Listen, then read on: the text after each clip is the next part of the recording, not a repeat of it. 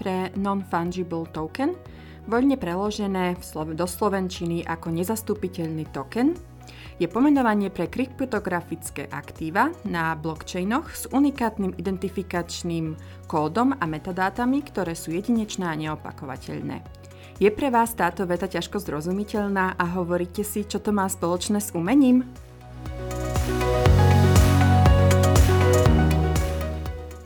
V digitálnom svete sú na rozdiel od digitálnych mien, s ktorými sa stretávame čoraz častejšie, NFT nezameniteľné za iný tovar alebo služby. NFT nemôžu byť replikované, no môžu byť kombinované a následne použité ako reprezentácia reálneho objektu, akým je práve umelecké dielo. Vytvorením hodnoty takéhoto objektu prostredníctvom NFT sa môže dielo alebo objekt kupovať a predávať s veľmi nízkou pravdepodobnosťou falšovania. Pre trh s umením je to výhodné najmä kvôli tomu, že sú tieto transakcie jednoduchšie a nevyžadujú intenzívnu asistenciu tretej strany, napríklad dílera umenia, galérie alebo aukčného domu. V oblasti umenia to taktiež znamená jednoduchšiu cestu pre zistenie a dopátranie sa autorstva daného diela, prípadne zmien jeho majiteľov. Veľa autorov takto priamo ponúka svoje diela záujemcom, i keď sa toho dosť rýchlo chytili veľké aukčné domy a ponúkajú diela z NFT v rámci svojich dražieb venovaných súčasnému umeniu. Takto sa v marci tohto roku predalo dielo umelca Beepla, a.k.a. Majka Wilkelmana, ktoré sa nazýva Everyday The First 5000 Days v prepočte za 69 miliónov dolárov, respektíve 42 329,453 Etherea v aukčnom dome Christie's. Zatiaľ drží rekord za najdrahšie digitálne umelecké dielo, no pri súčasnom vývoji tohto trhu je možné, že ho iné tromfne. V čom teda spočíva ich atraktivita pre kupcov umenia, ak si ho nemôžu zavesiť na stenu a obdivovať vo svojej obývačke alebo pracovni? V prvom rade je takýto nákup vnímaný ako investícia. V prípade obrazu alebo sochy si kupujete celé dielo, kým v NFT si môžete kúpiť iba jeho časť. Napríklad, ak by sa vám páčila socha, fyzicky ju môžete vlastniť iba v celku. Žiaden umelec alebo dealer umenia vám nepredá iba prst alebo nohu, lebo si celú sochu nemôžete dovoliť. Ak by totiž sochu rozložili na kúsky, stratila by svoju hodnotu umeleckého diela, ako aj podpis umelca, keďže by sa jednotlivé časti ťažko identifikovali, pokiaľ by na sebe nemali konkrétne podpis alebo iný unikátny poznávací znak. Oproti tomu NFT môže vlastniť niekoľko ľudí. Konkrétne môže vlastniť jeho čas bez toho, aby musel dané dielo autor rozobrať na menšie kúsky. Namiesto toho je roz, rozobraté na digitálne kúsky bez porušenia integrity. Respektíve sú vytvorené jeho limitované kópie, z ktorých je každá brana ako originál s unikátnym kódom. To nás privádza k ďalšej výhode NFT – v prípade hmotného umenia, akým sú obrazy alebo sochy, je iba jeden cenený originál a potom jeho lacnejšie kópie, ktoré je nutné s veľkou opatrnosťou ohodnotiť a určiť autenticitu. Tieto náklady a neistota pri nákupe NFT opadávajú a preto je to z investičného hľadiska väčšia istota pre kupca. V neposlednom rade nákup odľahčuje administratívnu záťaž procesu predaja a kúpy umeleckého diela, náklady na prepravu a poistenie, ktoré skutočne nie sú najnižšie.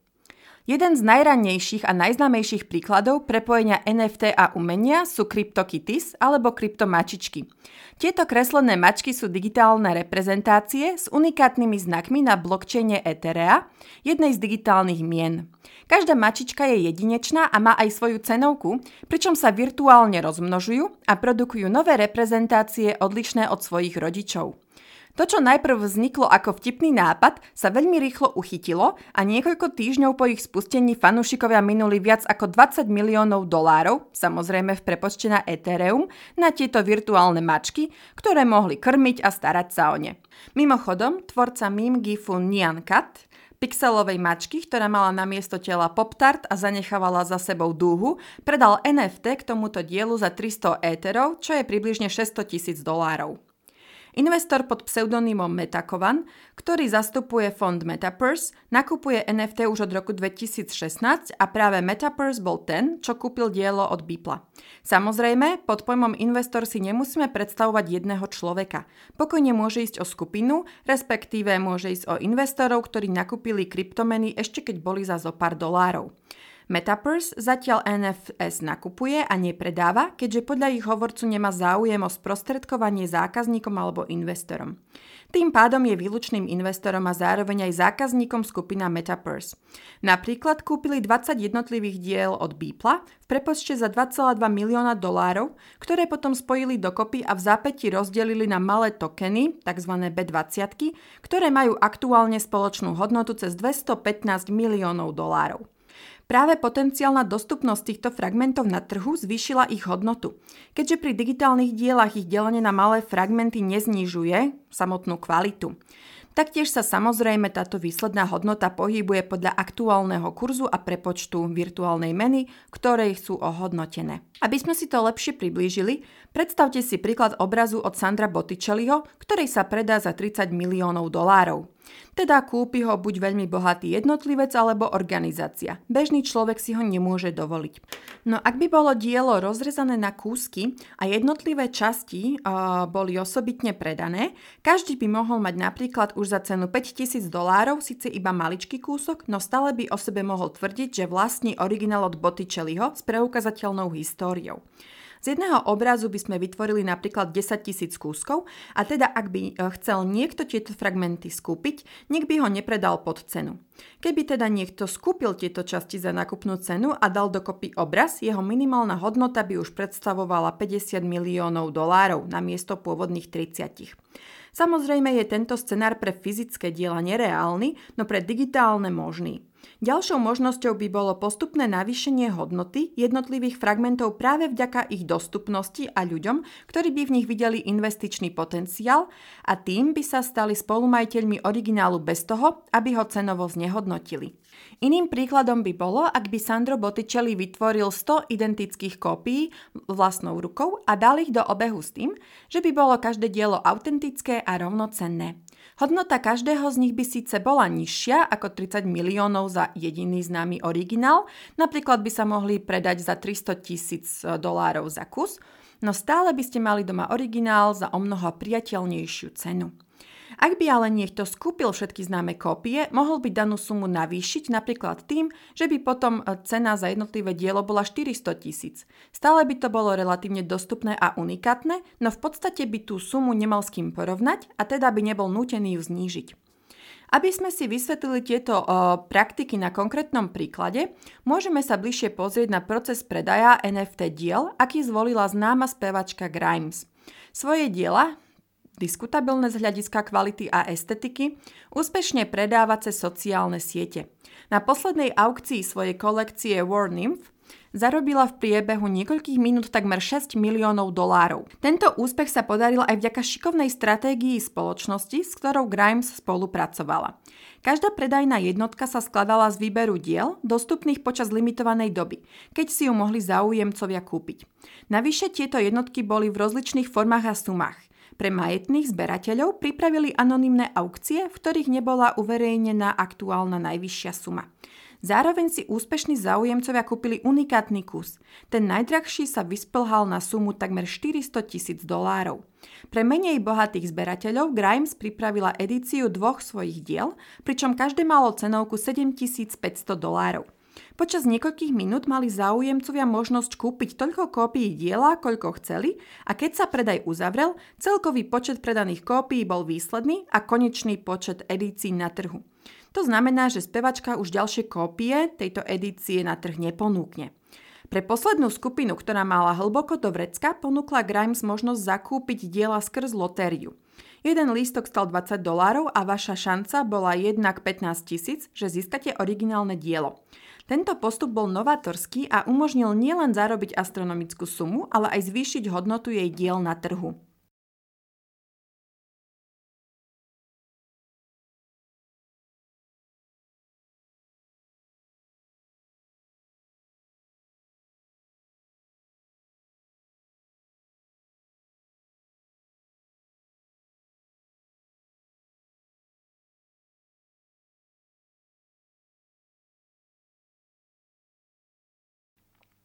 Stále sú to ale drobné v porovnaní s úspechom Beeple a predajú jeho diela v Christie's. Bol to riskantný experiment, ostro sledovaný umeleckým trhom, keďže vyvolávacia cena začínala na 100 dolároch so žiadnou odhadovanou hodnotou. Dokopy sa o toto dielo uchádzalo 33 záujemcov. O čo šlo?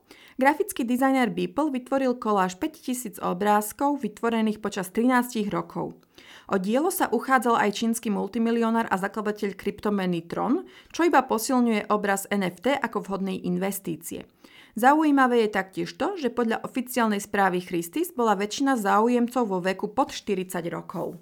Samotný Beeple je v trhu s kryptoumením známa postava a ceny za jeho diela dosahujú miliónové sumy, pričom ich pôvodní majiteľia predávajú novým záujemcom za značne navýšené sumy, v niektorých prípadoch aj tisícnásobne. Prečo tento úspech e, zažíva práve Beeple? V prvom rade má cez 2,5 milióna followerov na sociálnych sieťach, čo značne zdvihlo jeho hodnotu vo virtuálnom svete. V druhom rade bol jeho projekt unikátny. 14 rokov tvoril každý deň jedno digitálne dielo. Mohli by sme povedať, že správne zainvestoval. Ako do digitálnych médií, tak aj do svojej fanúšikovskej bázy. Ide o evolúciu trhu s umením? Je toto nový krok pre moderných zberateľov, ktorí žijú, pracujú a investujú vo virtuálnej sfére? Dielo totiž môžete stiahovať a kopírovať koľko chcete, no nemôžete nakopírovať NFT priamo od tvorcu. Inými slovami, každý si môže kúpiť plagát s dielom Botticelliho, no vlastniť originál v celku môže iba jeden človek. Dokonca už jestvuje aj múzeum kryptoumenia, vlastnené Pablom Rodriguezom Farilom, ktorý začal skupovať NFT umenie ešte pred hype obdobím a slušne na ňom zarobil. Preto sa rozhodol vytvoriť virtuálne múzeum s dielami, ktoré zakúpil. Jeho cieľom je validácia takéhoto umenia a jeho akceptácia v umeleckom svete, ako to koniec koncov dokázal predaj diela od Beeple v 250-ročnom aukčnom dome Christis.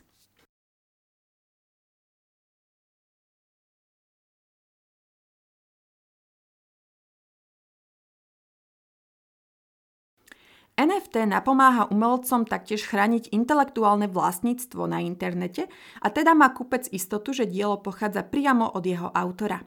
Je to aj vďaka metadátam, do ktorých je možné zakomponovať unikátnu signatúru autora.